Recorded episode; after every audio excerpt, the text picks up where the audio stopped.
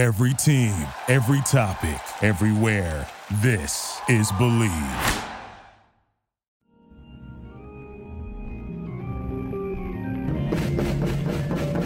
Welcome back to another episode of the Comedy Bureau Through Report. The Comedy Bureau Through Report is an episode of the Bleav podcast family that's part of your favorite podcast platform. Bleav and the Comedy Bureau Through Report, and not the Comedy Bureau Through Report as I intended. And this is episode 201, and probably the 20th time I've done this at a public place like a cafe, where I have anxiety about people giving me shit to do this intro. But honestly, looking around, no one's listening to me, and who cares? We march on as humanity. Anyways, I sped through that so I don't have to bear it anymore, and on to this week's amazing guest, a rising star in the clown scene in LA and comedy community in general in LA. If you need someone to do a bit, look up this guy. Please give it up for Ian Farley, everybody. Hey, claps. Thank you so much, Jake. It's good to be on the show and to be the bit guy, the bit utility. Do you enjoy being a bit guy? Oh, I really do. It's one of the most fun ways of expressing myself. I have so many ideas and I can finally put them on stage, and there's no real hard commitment to it more than, a few minutes. It's an easy way of playing the game that we call comedy. Wait, Ian, is that your roundabout way saying you have commitment issues? Jake, are you my therapist now? It's funny because maybe I do, but I just like the quick joke, the easy moment, kind of in on a high note. You say that, and yet. Mm-hmm. I would say contemporaries of yours say that you are the king of drawing a bit out. Like, really? you have a game and you can draw it out for 10, 15 minutes. And it's just one note, but it's still fun. That's fair. I mean, I guess I'm also simplicity is, I guess, the way I like to play, I guess. Right. Yeah, you're right. I do draw it out. So maybe I do. I commit to the bit, but maybe I don't commit to more than 5 minutes. I'm pretty sure I saw you do your scared straight bit for 10 minutes. Yeah. I feel like I did it once for, I think, 12 minutes, and I was like, I don't know if I can go beyond 12 minutes. I was nervous about it, But yeah, I mean, I think if people are laughing, I try to dig into it. Yeah. For those who aren't studied up in the various disciplines and corners of comedy, how would you explain to, shall we say, normies about what you do? Because you don't do stand-up. I don't. I'm envious of stand-up because the writing is so... I envy the writing, the crafting a joke, the people that can spend, days and days and weeks on a joke. I for normies, I would say I like some kind of, I guess, silly idea. For example, scare for a guy who's trying to scare people from something. One of my first bits was I lost a sock, and I was trying to find it all over the stage, basically. So just one idea, and you just lost one sock. I lost one sock. Yeah, and so. Yeah, just basically, I mean, all comedy comes from something that happens, in your life, I guess, right? Or just in some way, something that happens that you've seen. So my version of doing my thing is this happened to me. I want to see if I can play it out in a simpler context, I guess. I don't know if that makes sense, but kind of taking an idea that's happened and playing it out on stage. Right, which I think is somewhat the formula of generalized way of absurdist comedy is you take details and minutiae of everyday life that seem, if you didn't think about it too much, you wouldn't really notice it, but you just kind of blow it out of proportion. Mm-hmm. Yeah, that's so much fun. The idea of the idea of how can this thing spiral out into being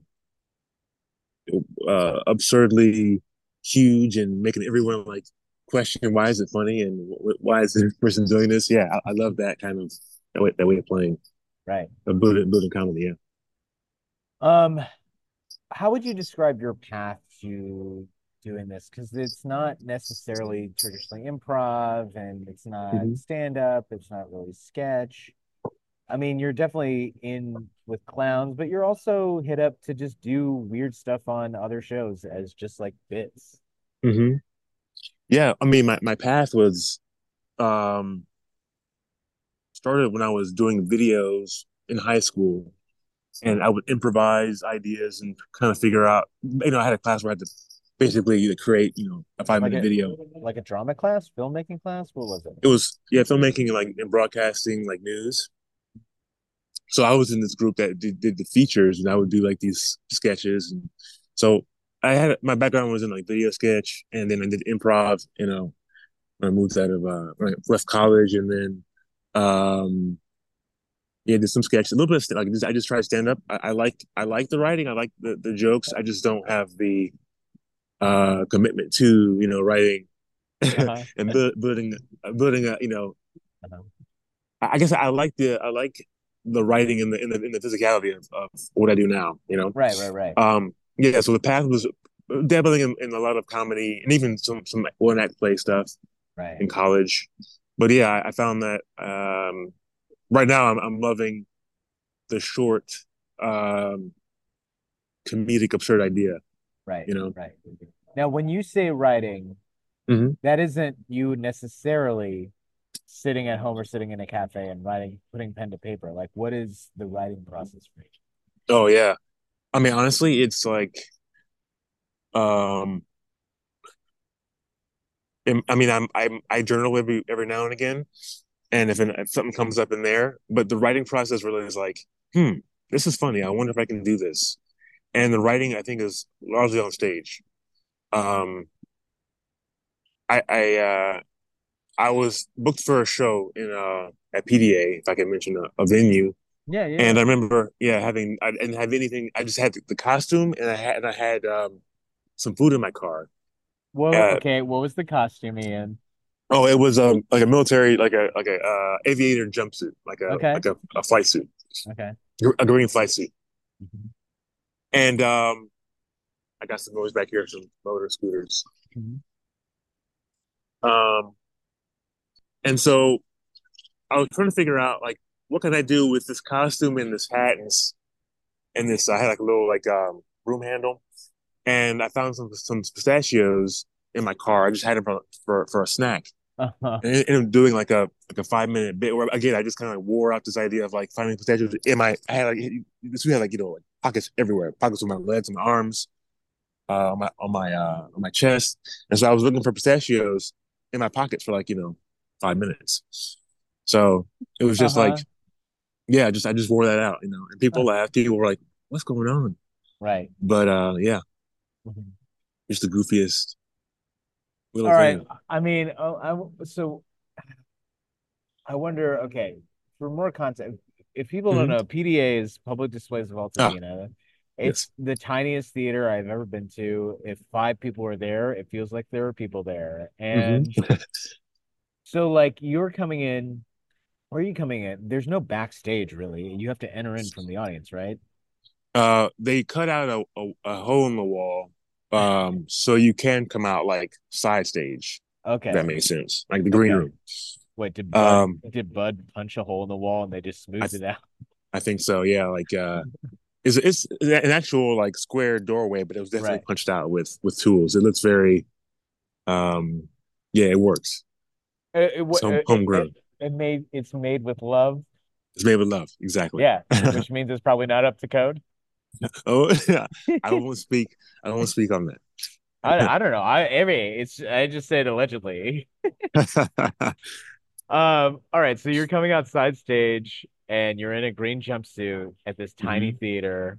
Yeah. And like, what is your road to just searching? You're just like asking the audience for pistachios?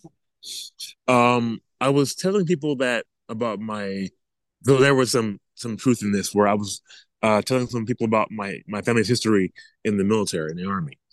And I said, I have a picture of my grandfather in my pocket. Let me just get it out for you. So I pulled it out and I found the pistachio. I said, well, it's not a picture, it's a pistachio. And I would, open the pistachio and look for the picture again.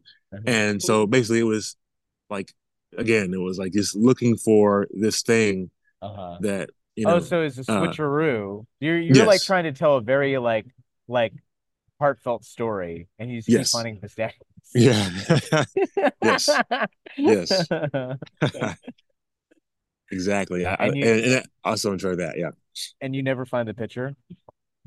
Not in the bit. I actually, so I developed that into part of a show that I did that was longer. I committed to 45 minutes in that case. Right. But yeah, I ended up using that particular bit in the show at large, right. In the larger show. Right. So I won't spoil the ending, but there is payoff. Okay. Now, I asked this in a very loving way, Ian, but what is the dumbest bit you've ever done? Oh, that's a great loving question. I want them all to be dumb enough to like making me laugh, but the dumbest one, oof. I think if I could, my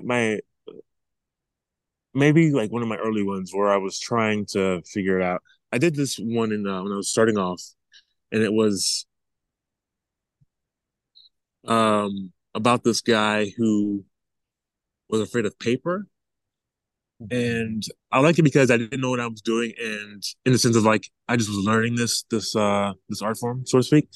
So like all the mistakes that I made were fun and dumb, and I wish I was kind of in that place again, like just kind of not knowing what I was doing and getting lost. Right. Is that the dumbest one? I feel like there's got to be one that's dumber. Because he was just afraid of paper, and that's it. Well, the arc was every time he would touch paper or a product, he would get a paper cut. So like, so it was like, you touch a picture of his grandmother, paper cut. You touch money, paper cut. Oh. Yeah. I mean, and again, I find it's cool because it's one of those things where like this is where so much of comedy is kind of like, it's cool where you can like if something is funny, you keep kind of like finding like that. What is like the game of the bit, right? The building on it. That's why I love, let's say improv and clowning and sketch and even stand up. It's all like, how do you? What's so funny about this particular idea, right? And so like now that's like getting cut with paper is funny, but like all the ways of getting cut with paper is like absurd, right? Like a photo, and like I said, money, a resume or a business card, right? All these. Right. So then he would find solutions. Like basically, he gave away his character gave away sponges, as his paper, basically. So that was the arc. Right. That's fun. Yeah. That's really fun. Yeah. Oh, what beautiful! Like, do you? Okay, so when you come up with these ideas, do you have like a? A process to that, like you get super baked and just space out, or or you like at a diner at 2 a.m. and so all of a sudden inspiration strikes. Yeah, it's definitely the diner 2 a.m. and like this the absolute like if you're the fatigue of being out and working on something and then like oh this is an idea that I've had for a while I wonder if this will work. Yeah, and it's like talking to people. I love the. So my most recent thing was working with a friend of mine for the painting. It was the painting. Yes, thing. Yeah, yeah. Yes, and that was built off of. It was the spawn of an idea that Brian and I did for a show called Titanic. I think Spring Break 1923. I think. Was the show. And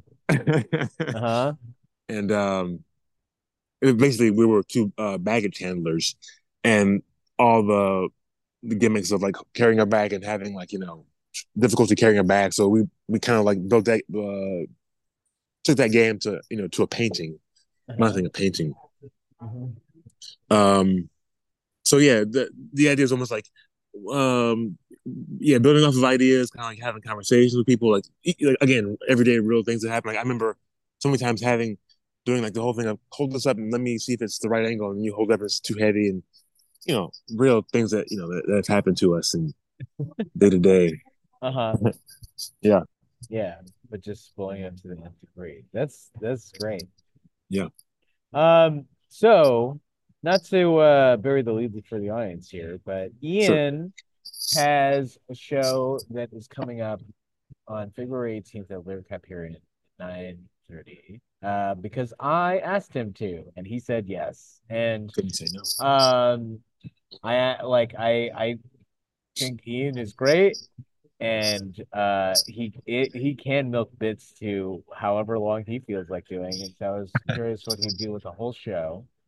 And so part of the next part of this podcast, which is going to happen now, is Ian and me figuring out what the hell this show is, because currently it doesn't have a name. And I only know that he's going to do 4 characters. That's all that I know. Yeah. So please, if you will, present whatever you got.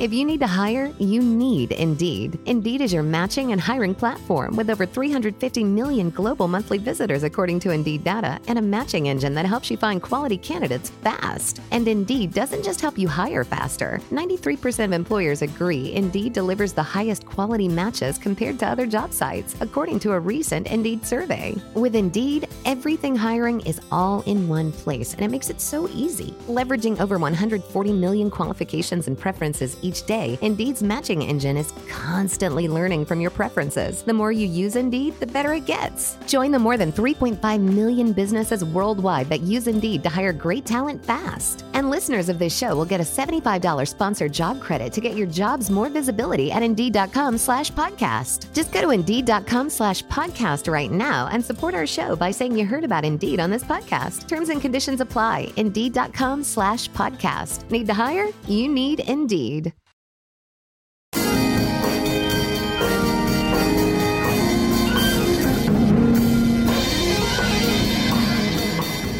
Yeah. So I had this idea, kind of once you gave me the leeway, I was like, I wonder if I can.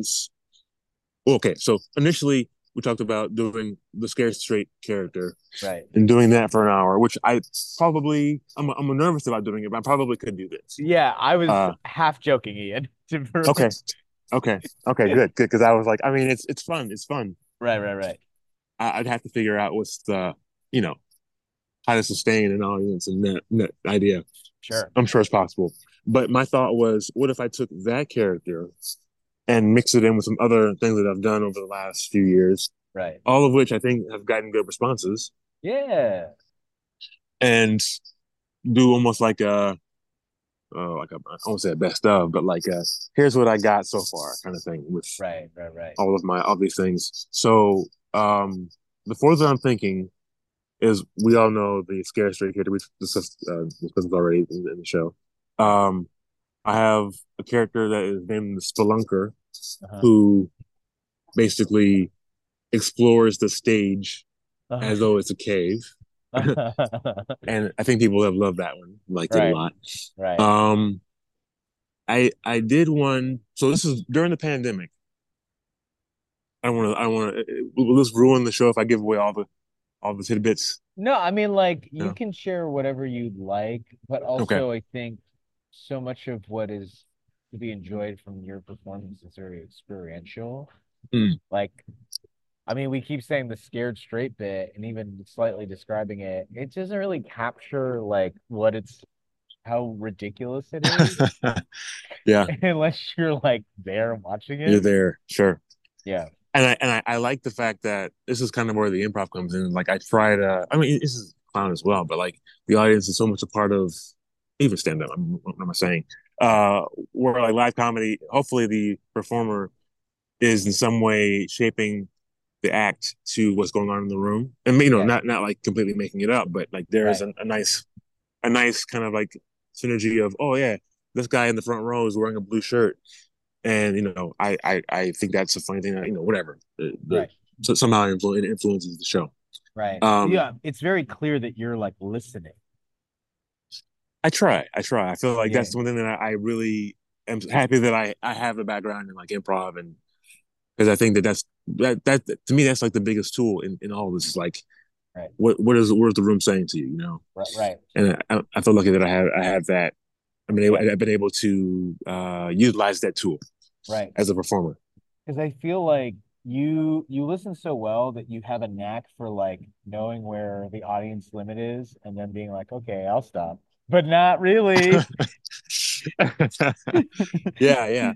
I mean, I feel like I did a show at another space, I think in Burbank. Yeah, Burbank, and it was cool because the room was there was someone in the room who I think wasn't like enjoying or didn't, I guess, was in a different space. Mm-hmm. And I didn't know this until I was interacting with them. A different space emotionally, you mean? Yeah. I felt like they were kind of like just not, they were not feeling the overall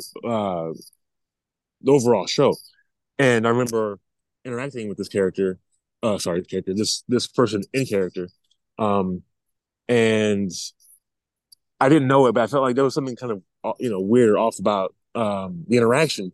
So I felt like it was better to like be cool with the person and not like, you know, make fun or like jests about. So I wasn't sure what was going on, but I felt like the room needed to, you know, kind of like back off of that. Not saying that I'm anything really special, but just the idea of like, yeah, like how can I listen to the room and not be so caught up in what I'm doing, right? Yeah. So I hope that that's, you know, my one gift to the stage. Yeah. Sorry, I was going to give you the other. So okay, if I can the other character, yes, Spelunker. Yeah. I'll give you like a teaser of it. Sure. So during the pandemic shows, we were outside using like the parks and Clown Zoo. It was during the Clown. I think Clown Zoo. I was actually what was the venue? It was like Clown Zoo was like at the old zoo, at the old LA Zoo. Right. There's a space that is like right before the Greek Theater. Okay. It's the amphitheater. It's like a very small amphitheater. I did this character. And what I liked about it so much is that it lived in that space. It lived in the wilderness, right? And or worked best in the wilderness. And I basically ran up one of the trails, and I fell down the hill, behind the seats, and I entered from behind the audience. Mm-hmm. And basically, like that gave everyone like the start, like, what is this? Who is this guy? Who's this character? Uh-huh. And that character, I think. It was one of my favorites because it worked so well outside during the pandemic shows, during the quarantine shows. Right. So maybe I'll bring that character to this show. So okay, here's the workshop part of this. So how it's such a great outdoor character, how are you going to work it in an indoor space? Yeah, great question. So one thing I like about this character, and it's something that I remember. This is kind of based on a. I realized that there's a joke that I've heard that I think this character embodies well, and I'll try to tell the joke, and then those who see the character will kind of understand what I'm saying. So if I may tell this joke, I'm not telling jokes. By all means. Yes. So this woman is walking with her son, and this big huge like wave like comes on the beach and pulls, you know, hits him and pulls her son into the water, into the ocean. Her son can't swim. He's, you know, basically drowning. He can't, you know, surface. And the woman gets her and she prays, God, please, whatever you do, please make my son survive this, you know, this crazy tide, this crazy wave. And she prays and prays. And finally, the water like pushes her son back on the beach, right? And she picks up her son and sees her son, and then she looks up at the guy and says, God damn it, he had a hat on. Right. And it's like so it's like, you know, it's a dumb joke, but basically this is like a kind of an ungrateful you know, like person, you know, is kind of the how I was like thinking about this character as I developed it. Right. Anyway. Yeah. You'll see it when you see it, but sure. Yeah. And then that's character three. That's character three. Okay. And then I'm thinking about either one that I did for Fringe. I did an hour long show for Fringe. We have a guest on the show, so double guest. Four guests actually. Yeah, yeah.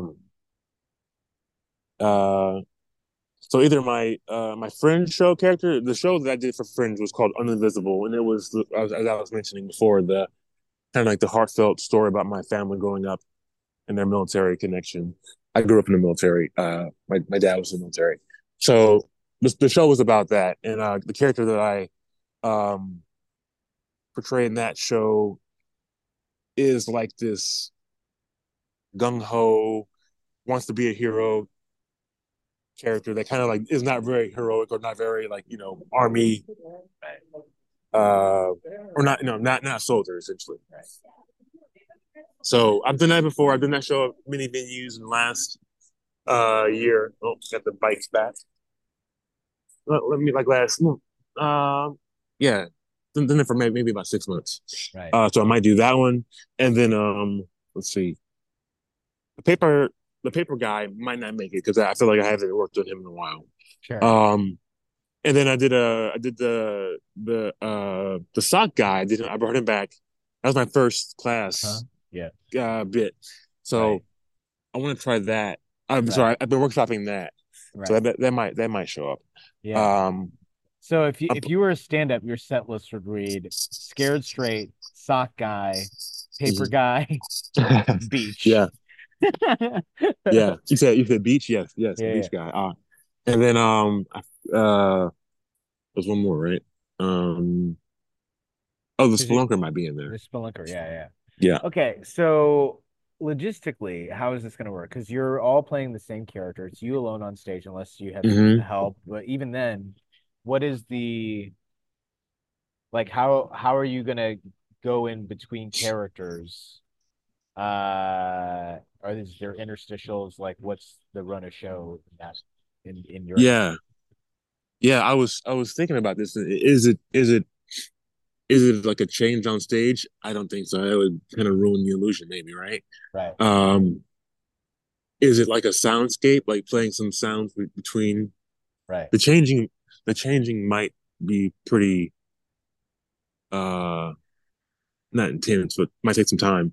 But I think, right, if I were to organize them correctly, and you know, like with kind of like some proper planning, I could probably do. Two of them back to back, right? And like a minimal change, and then the intermission would be a good time to kind of, is that 5 minutes? Right, yeah. That would be a good time to like,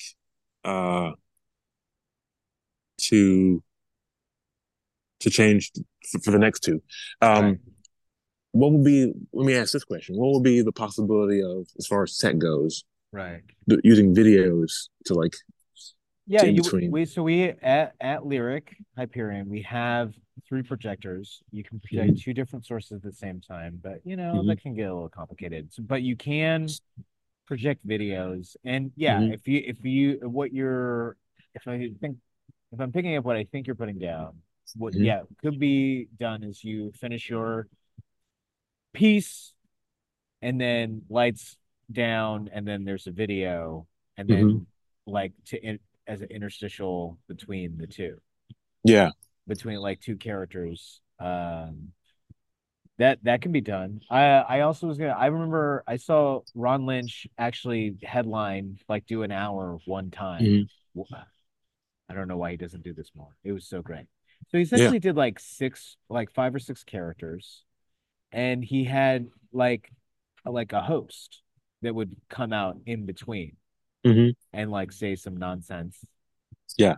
And then he's like, oh, I guess here's mesmeriza, you know, like, and just bring out each character. Yeah. As if it's like a showcase, but it's all I see. Yeah. I see. So that's like, that could be an option. Yeah, I liked it a lot, actually. Like having running through line. So it was the host in character, or was it like an actual person? It was a person, but they could be in character, like especially for what you're doing. Mm-hmm, mm-hmm. You know what it could be is like someone. It's a process server trying to serve court papers to Ian Farley. Oh, I love that. And they're like, "Who is there? An Ian Farley? Is there?" And it's never you. That's fun. That's fun. Yeah. Yeah, yeah. A court was that a court process server? Is that the phrase? People that come up and they're like, mm-hmm. "You've been served." Yes. Yeah, yes. It's like someone trying to find Ian Farley to serve. Papers. That was Seth Rogen in Pineapple Express, right? He was doing that. That was his job. Yeah. Yeah. Yeah. Yeah. So just have your friends do that, but they never find you. Never find you. Yeah, I love it. You know, it's funny because I each character just kicks that person off stage somehow. Right. Right. Yeah. Yeah. Gotta get out of here, dude. Yeah. I'm trying to spelunk. Right. Right. Oh boy. Uh-huh. And it's the then your show, the show name would have to incorporate your name. Like that's the fun, like it's like something with Ian Farley in it, and then this mm-hmm. person's like, okay, he's like here. He's got to be here, right? He's got to be here. It's his show, right? Yeah. And then, of course, knowing you, you could be cheeky and be like, yeah, walking behind. Uh-huh. I love that. That's cool. Yeah. Yeah, take it or leave it, but I think that's like a fun way. That would also simplify tech-wise. Mm-hmm. Like you wouldn't have to have a video. You wouldn't have mm-hmm. to have cues. Yep, yep. Yeah. Yeah, I love the idea of, and even like opening up the, I was thinking about this too, and this maybe it's too much, but I was like, I wonder if I can do like I would love to have like other people in the show to share the hour, you know, like. Oh, sure. Yeah. So I think that'd be cool to have like people just pop in. Right. As like, you know, servers or, you know, delivery for whatever it is. Yeah. Right. Various. Yeah. Uh-huh. That's a great idea. You're welcome, man. Thank you. I appreciate it. Absolutely. That's a theater. Was it stage manager mind right there? Producer mind. You're welcome. Yeah. You're welcome. Yeah. That's exciting. That's exciting. Is there any thought to you? All right, so your show's going to be at 9:30 Sunday, mm-hmm. the weekend after the Super Bowl. Does that put you in any sort of headspace? You think differently? You're gonna get like R-rated. Oh man, you know it's funny. I when you ask me about process, I'm always like, I want to try. I always want to try like the raunchiest, a raunchy bit, but I'm always like, I don't know if it'll work. I don't know if I can like, or I shouldn't say raunchy, but like if I go like blue or like, I find that when I do a character that's like supposed to be serious, it's still funny. It's still like, it doesn't. Like because you're an inherently silly person. Ian. Yeah. So it's like, I mean, not that raunchy is not funny, but I feel like I think the flagship is the silly. I think. Anyway, I don't know. I would love to like do some kind of extravaganza and like. I remember seeing a show, part of the incubator. It's this early. My early show days, people would bring like these awesome talents. I saw like Natalie did like she did like a fire breathing, and like it's just like stuff that's like I wish I had like that. I wish I brought like a circus act to my bits. No but way. Yeah, that's my next level. I would like to join the circus for a year or two and figure out how to draw or something. But yeah, next year. Sure. Yeah, juggling. Wait, well, you know, it'd be perhaps a point of inspiration. Do you know who Michael Rayner is? I don't think I do. Michael Rayner is great. Michael's a guy who could do circus act stuff while doing stand-up. And he can do it for kids and adults. It's amazing. And yeah, he has like a bit of clown in it, where like his circus things, they're like really funny. He'll like balance people's shoes on it. Like the game is him balancing people's shoes. Yeah. On his like chin. Yeah. The toe. Yeah. Yes. Okay. Yeah. Cool. Or he'll like spin a Big Mac on a parasol. What? Yeah. Oh my gosh. And he's so good at banter and building people up to that. And like, yeah, it's also like, who would think of that? Yeah. Yeah. Yeah. It's very unique. I love that stuff. And I try juggling every once and again. Again, I don't commit to doing the practice for that. Right. But like I've like maybe got like 3 before I dropped all the oranges or whatever. Yeah. You know, oh wait. Yeah. Is this another ping about commitment issues? Possibly. Ooh. Oh boy. Oh damn. All was revealed. Yeah. For sure. Yeah, I mean, I think crossbreeding of skills and disciplines in comedy only makes it better. Mm-hmm. Absolutely. You know? Yeah. Yeah. I heard the story about a comedian who went to, I think, like Indonesia or Bali, and they asked him if he could sing and could he dance and could he like, you know, do other tricks. He's like, no, I just do stand up. It's like when you're in international, you entertain, you do all the things, you do all the tricks. You're a well versed, you know, performer. Right. And I would love to. Yeah, I mean, it's funny how we kind of like, we being anybody who does it, not necessarily you and I or anything, but just how we kind of like pigeonhole like, oh, you do just this, you do just that. It's like, I think a well-rounded performer should have all kind of, you know, all kind of abilities. Mm-hmm. And I love when they can bring all those out and, you know, interact. Right. What park are you in? This is actually, I don't know the name of the park, but I'm down the street from PDA. Oh, okay. So you're in the hills of Los Angeles. I'm in the hills. Yeah. Wait, are you doing a show at PDA or something? I actually was donating some stuff at the place called Remainders. I had some old stuff from like old shows I wanted to get rid of, like some props, paper props and stuff. So, I was in the area. When you say donating props, is that you doing cleaning because you have too many props? Yes.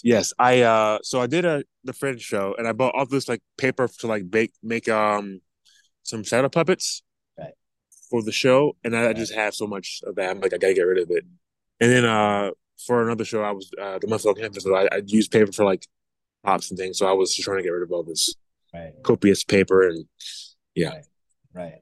I feel good. That is something that seems very evident in clown at this current time. Mm-hmm. That there is a very much a cohesiveness in the community. That it's not like improv and sketch and stand don't have that, but it's just not. It doesn't feel like at the same level. Mm-hmm. Do you feel that? Yes, you're referring to like the merging the intermingling of like groups and performers and doing things together. Yeah, and like you guys, just simply put, like you guys show up for each other. Oh, yes, of course. I mean, it's funny because it's funny. I moved here in 2015. And I was doing improv at the time, and I didn't quite get into the improv scene as much as I would have liked to have. But the clown scene picked me up, or I guess I fell into it. And I felt at home in LA via the clown scene, like immediately. It was very nice. Nice. It's crazy how that worked. Yeah. What? Yeah. How did you feel? How did you like? Sense, oh, these are my people, this is where I need to be? Oh shoot, that's a great question. I really it's a thing of like I mean, I was on ensembles, and the hangouts, you know, after every rehearsal or a meeting, we would always like you know, what are you up to, where are you going, we hang out together. And that's a very common thing for any kind of like, you know, ensemble or group thing.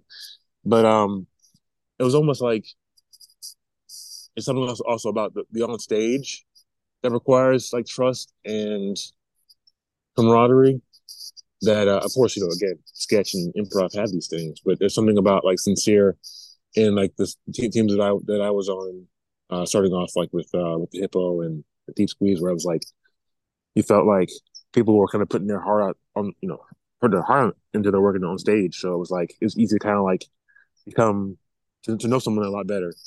Right. Via their work. Yeah. And Ian is not making up those names. Wet the Hippo and Deep Squeeze are real groups that did exist in LA comedy. Yeah. Those are names that grown adults wore proudly. Yeah. It's amazing that it's amazing how like the history of like I mean any part of the LA comedy scene is how much it changes and the evolution, because like remember like there were three teams during that time when we were around that we were running three, right? And it was cool to be a part of like this like collective, and then you know you have like the pandemic era, so to speak, and you have like the now like the Elysian and the Lyric and PDA are like kind of like the touchstones or like the home bases for performance now, and it's right. Cool like see how it's changed. How in your mind has it changed? The biggest changes I think are just like the variety of performers, and it's almost like it feels almost like it's I would say, not to be condescending, but I would say like kind of like high school or even like college. I'll say college, give it a level up. Where it's like you have like freshman classes, you have sophomore classes, you have senior classes, and some folks like graduate and go on to like do like grad school in Vegas or different parts of the world. You have people who flunk out and I'm kidding about that, but like all kinds of like. And then especially like, all the new faces, like it's cool, like being a part of like the new people who come in, and how different their points of view are about like bits or characters, and it's like it's just fun seeing a new group of people come in and like try new things and like kind of like change and evolve. For example, I'll say this to give an example. I remember like doing Jo Dome as ensembles and groups, and Jo Dome has become so much of like an Olympic sport where like you're basically running by yourself. Where it was like when I was doing it, it was like a baton marathon. What it was called, like the when you pass the baton to somebody else. It's a relay race. A relay, yes. A relay race. Jo Dome was a relay race when I first started doing Jo Dome. Now it's like a 400, you're by yourself running, and whoever is the fastest or funniest, wins. Right. And it's like, and for those who don't know, once a month, there's a clown competition, I would say. Mm-hmm. Yes. Even though winning doesn't really mean a whole lot. No offense to Billy, but like it's called Jo Dome, and I mean essentially it's a weird off, like who could be weirder, who has like a bit that can get everyone on board and like change the room, and again it's like evolving what we know as comedy in some ways, right? Like I've seen so many things where like I never could have imagined somebody could have sustained 5 minutes and done this and got me a laugh, or like I even say like made me feel like, what am I doing in the world as a performer? And I mean, it was like I saw, for example, I'll comment on the last Jo Dome that I saw was last Sunday, and a friend of mine from the ensemble, I will drop his name, John Bradford. He had an idea on stage where he spent like half of the time on stage, he's like, wooing the audience. And it's just funny how like. Again, this particular form is like you can do whatever you want as long as the audience is laughing, and like you can hold them and sustain it, the laughter. And his idea didn't come out until like the last minute, last 30 seconds, and it was funnier than it was. Just funny that he finally got there after like 4 minutes of like just like everyone was like, just like He was like basically flirting on stage. And the audience was asking for him to like be flirty. So it was he was listening to them. He was playing with them, and then he gave him what he was meant to do in the last like part of the 5 minutes, and and it crushed. And he won Jo Dome this month. So it's like he basically he changed the game for the night. It was awesome. Yeah. So the takeaway there is play horny. Yeah. Yeah. I mean, well, he is good at listening, and he definitely he nailed it. Yeah. Right. No, that's the actual play horny. Listen. Yeah. Yeah. That's great. Yeah, that's wonderful. I mean, man, I mean, Jo Dome, that's really venturing into the unknown if you haven't really watched clown or experimental comedy at all. I mean, it's at the Clubhouse. It's hard to find. Even though it's in a strip mall with a giant parking lot, it's a giant strip mall. You know what? Two things. First, yes, Jo Dome has broken my heart. So I've done it at least 5 times and had my heart broken so many times. So yes, it's for those who can dare into the unknown for sure. Sure. Did I lose you? Yeah, no, and no, then, I'm here. Okay. My phone was showing a battery thing. And then the Clubhouse, I went to the Clubhouse this past Sunday, and they actually have a sign up now. They actually have a little, if you guys see it, it's so cool. A little above the store marquee. It's very cool. Oh, cool. So it's official now. Yeah. They have a sign that says the Clubhouse, is what you mean? It does. Yes. Yeah. For years it didn't. Yeah, it was like this is Shoebiz? Is Shoebiz? That's Shoebiz. That's Shoebiz, yes. And like some insurance thing, kids' clothes. Yes. Yeah. Like the way to direct people to it is like, say 1607 North Vermont Avenue, and then it's right next to the Johns. To the Johns, yep. Yeah. International Food Market. Yeah, that's how you find it. Damn. I gotta check it out. Ian, you want to do some comedy news real quick? Yeah, so let's hit some comedy news.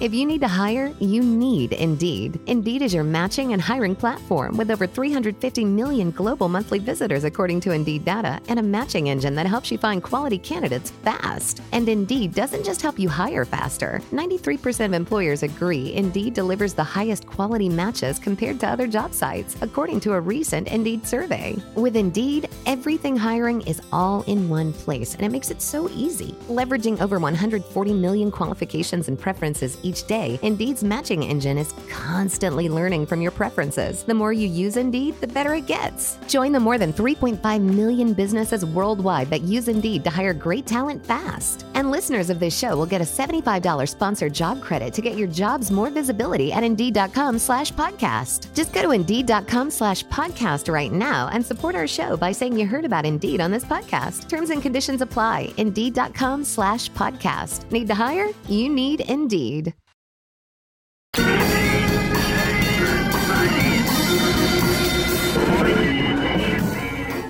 Comedy news. Okay, big story. Have you heard about this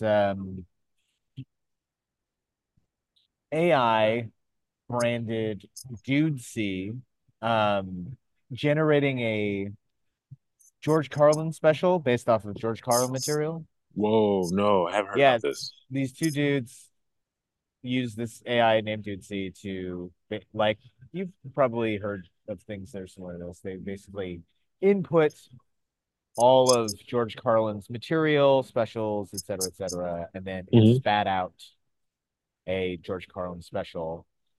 It doesn't really sound like him. It feels watered down, but it's not. And, while they do have a disclaimer at the beginning of the YouTube video that they put up that says it's not George Carlin, they call it a George Carlin special.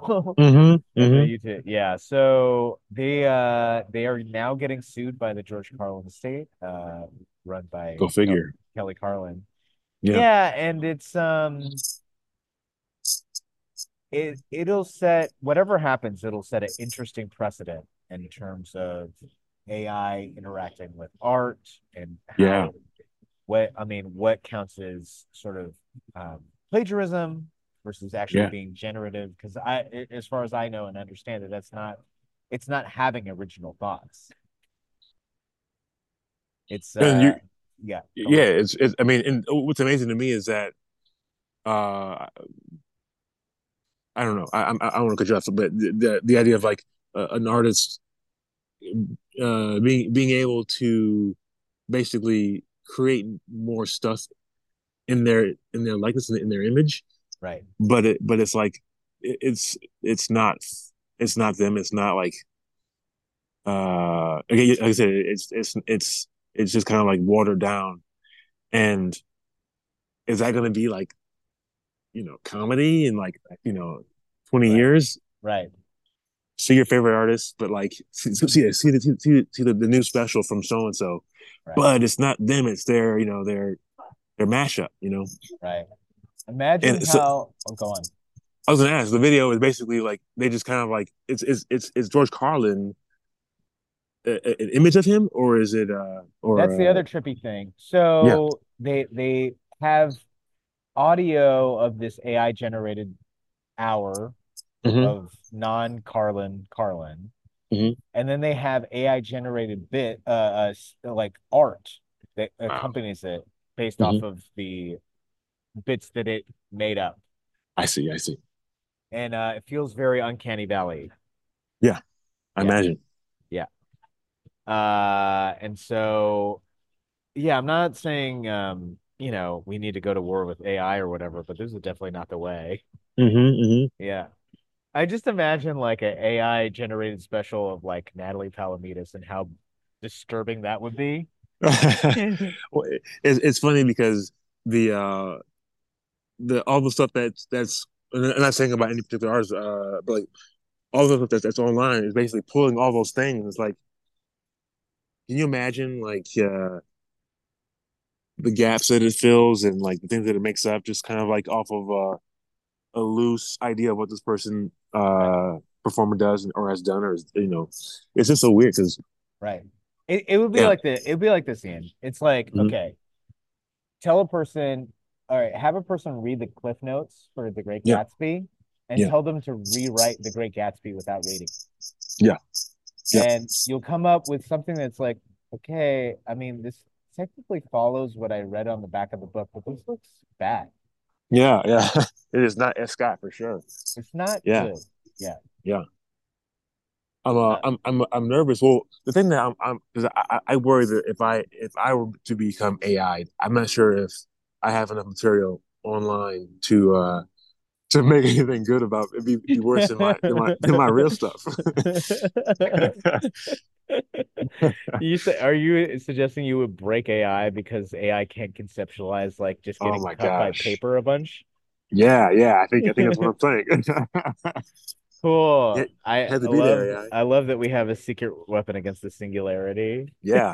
It's paper, baby. That's great. Well, so details about this case, this dispute are pending and ongoing.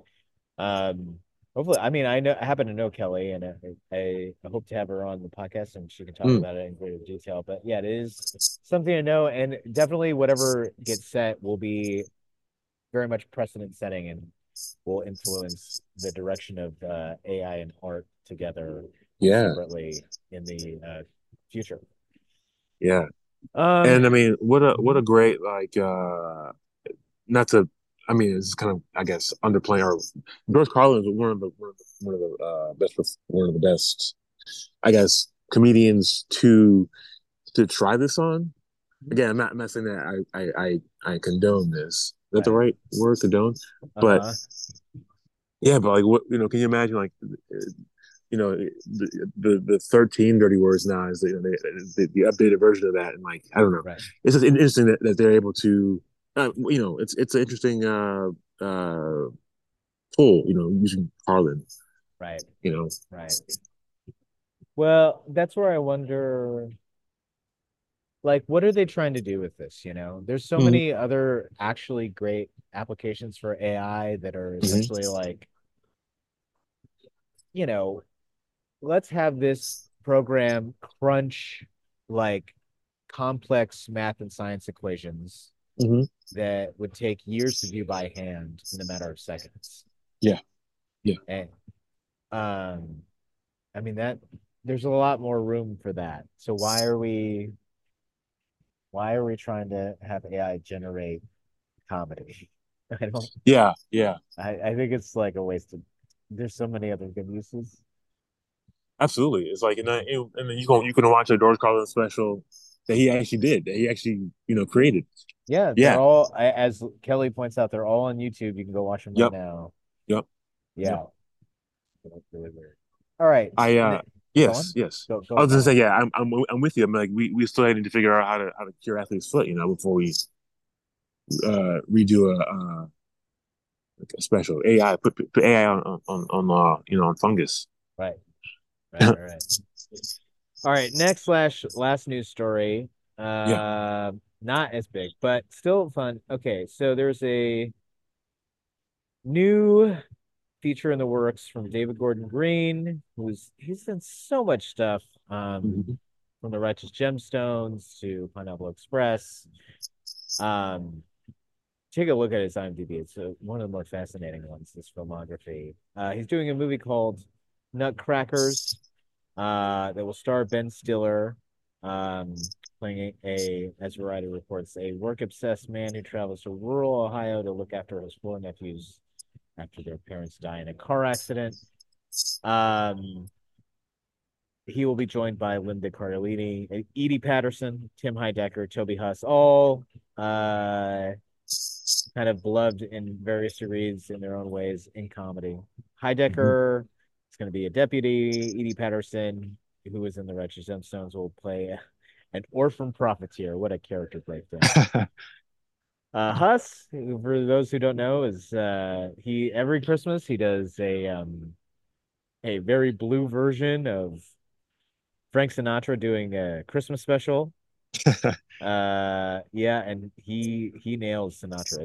It's something to behold. And he's gonna play an empty nester millionaire, and Linda Cardellini will play on a social worker, helping Ben Stiller's character find on his journey to find a home for some orphan boys. That seems like kind of bare bones details, but all those names together, they don't even name a genre, but obviously it feels like this is going to be a comedy. Yeah, and yes, the cast, like you say, is incredible. I mean, they all have done their fair share of great work alone or with other ensembles. It sounds like it's a great group. Nutcrackers makes me think it's going to have a holiday release of some kind. So be on the lookout for that, a teaser, a trailer, something like that. I'm sure it'll be fun to watch. Hopefully, that's what it does. Ian, it's been so great having you on today. Thank you so much for joining me. I'm really excited for February 18th. You need to come up with a name for the show. You need to fill out that booking form, and you need to get me some graphics, and I can put that bad boy on sale, and we can start getting some tickets sold. Okay, I got homework. You got homework, my boy. Love it. Yeah, love that. Where can people find you online? Is there anything else you would like to promote? Yeah, I will lead them to my minimalist online activity at Instagram, Ian Farley, at Ian Farley. And then I'm on Facebook if you want to look me up there. It's my name. And I'll promote the show on the 18th. And then I'm also teaching a class. You can look that up on my Instagram as well. Great. I'm Jake Carter. I create the Comedy Bureau. You can find the Comedy Bureau thecomedybureau.com, at the Comedy Bureau on Instagram. You can find me on Instagram at Now the Supermarket. So many great causes to support this time. I ask that you please support those, but if you have money and generosity left over, please support the Comedy Bureau to keep it going. Do you have anything to say as we sign off here, Ian? I would like to say thank you for having me on, and I love this scene, so I'm glad that I could contribute my my experience on your show. Yeah, absolutely. You mean Oh, this show and also your show. Oh yeah, your podcast and then the show on the 18th. Yeah. Yeah, absolutely. Live comedy is happening, and it will definitely be happening at February 18th, 9:30 with Ian and a yet to be named Ian Farley show that we may. I don't think we spoiled too much, but it no matter what we do, it'll be fun, and you should go to it. February 18th, 9:30 on a Sunday. There will not be football to interfere, so you have no excuse. And the Oscars are in the next month, so please come out. And as the great Bernie Stevens would say, live comedy is still happening. And he would add, enjoy it.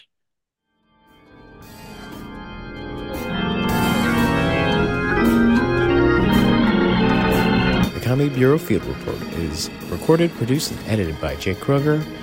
Music by Brian Granillo. Artwork by Andrew Delman and KT. And part of the Bleav podcast family.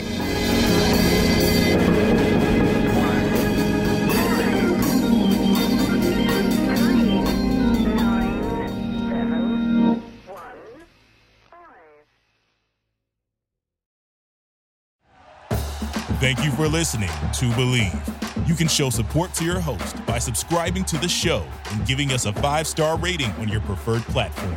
Check us out at Bleav.com and search for BLEAV on YouTube.